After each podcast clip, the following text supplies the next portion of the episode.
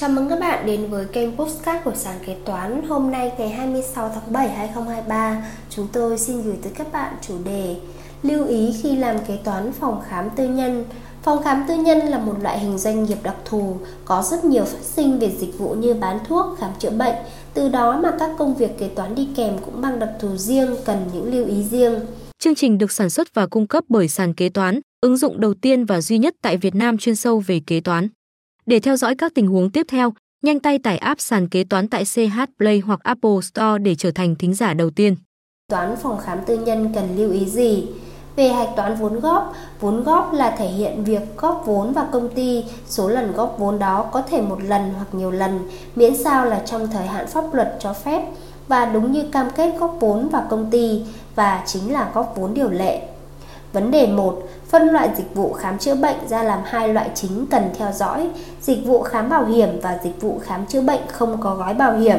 Kế toán phòng khám tư nhân nên phân loại các dịch vụ khám chữa bệnh thành hai trường hợp để xử lý hạch toán dễ dàng hơn, bởi mỗi trường hợp sẽ có các lưu ý cũng như hạch toán khác nhau. Chia rõ các vấn đề liên quan của ba loại dịch vụ khám chữa bệnh sau: dịch vụ siêu âm, dịch vụ X-quang, dịch vụ xét nghiệm. Vấn đề 2. Hạch toán hóa đơn đầu vào đầu ra Hóa đơn đầu vào hay còn gọi là hóa đơn mua hàng thông thường Thuật ngữ này được hiểu là chứng từ dùng để chứng minh nghiệp vụ mua hàng hóa dịch vụ, phục vụ cho quá trình sản xuất kinh doanh, duy trì hoạt động trong tổ chức. Hóa đơn đầu ra hay còn gọi là hóa đơn bán hàng là loại chứng từ ghi nhận việc doanh nghiệp tổ chức xuất bán hàng hóa dịch vụ trong kỳ phát sinh. Hóa đơn là chứng từ kế toán do tổ chức cá nhân bán hàng hóa cung cấp dịch vụ lập ghi nhận thông tin bán hàng hóa cung cấp dịch vụ. Hóa đơn được thể hiện theo hình thức hóa đơn điện tử hoặc hóa đơn do cơ quan thuế đặt in. Đối với hóa đơn nguyên vật liệu, kế toán phòng khám tư nhân lưu ý phân loại thuốc dùng để xuất cho các dịch vụ khám chữa bệnh, thuốc dùng để bán cho bệnh nhân, phân loại thuốc thực phẩm chức năng chịu thuế suất 10%, thuốc khám chữa bệnh chịu thuế 5% để tránh nhầm lẫn trong quá trình xuất hóa đơn hoặc hạch toán trên phần mềm kế toán. Đặc biệt là những nghiệp vụ này sẽ ảnh hưởng trực tiếp đến các báo cáo nội bộ cũng như báo cáo thuế theo tháng quý năm. Lưu ý thuế giá trị gia tăng của các loại thuốc xuất bán với thuốc thực phẩm chức năng chịu thuế 10%. Vấn đề 3. Đối với tài sản cố định, kế toán phòng khám tư nhân phân loại tài sản cố định dùng khám chữa bệnh có một số tài sản cố định chịu thuế 5% hoặc 10%, nhưng khi hạch toán thì gộp thuế vào nguyên giá vì tài sản cố định được phục vụ cho dịch vụ khám chữa bệnh không chịu thuế giá trị gia tăng. Việc phân loại này giúp cho người quản lý thấy rõ kết cấu tài sản cố định và vai trò tác dụng của tài sản cố định trong quá trình sản xuất kinh doanh của doanh nghiệp, tạo điều kiện thuận lợi cho việc quản lý sử dụng tài sản cố định và tính toán khấu hao chính xác. Vấn đề 4. Về công cụ dụng cụ, phân biệt công cụ dụng cụ dùng cho quản lý và khám chữa bệnh thì phần thuế xuất trên hóa đơn đưa vào giá trị công cụ dụng cụ để phân bổ hàng tháng. Công cụ dụng cụ dùng cho bên bán thuốc thì tách thuế hạch toán riêng. Vấn đề 5. Về lương và bảo hiểm xã hội, lương của bác sĩ sẽ có sự khác khác nhau tại viện tư và bệnh viện. Do đó kế toán phòng khám tư nhân cần chú ý phần thuế thu nhập cá nhân của lương bác sĩ. Nếu kê khai sai và làm sai tờ khai thuế thu nhập cá nhân, kế toán có thể sẽ bị phạt tiền theo quy định của nhà nước. Tách hạch toán lương quản lý và lương của y bác sĩ theo từng thông tư. Vấn đề 6. Về xuất kho nguyên vật liệu, công cụ dụng cụ, nguyên vật liệu trong các gói khám chữa bệnh là thuốc, vật tư y tế nên khi xuất cần xem tính hợp lý của từng gói khám chữa bệnh để hạch toán. Nợ tài khoản 154 chi phí nguyên vật liệu trực tiếp theo thông tư 133 có tài khoản 152.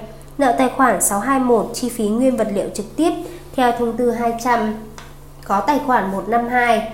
Công cụ dụng cụ như găng tay y tế, nước tẩy khuẩn được cân đối theo định mức cho các phòng ban nếu hạch toán nội bộ, còn cho các dịch vụ khám chữa bệnh nếu làm thuế.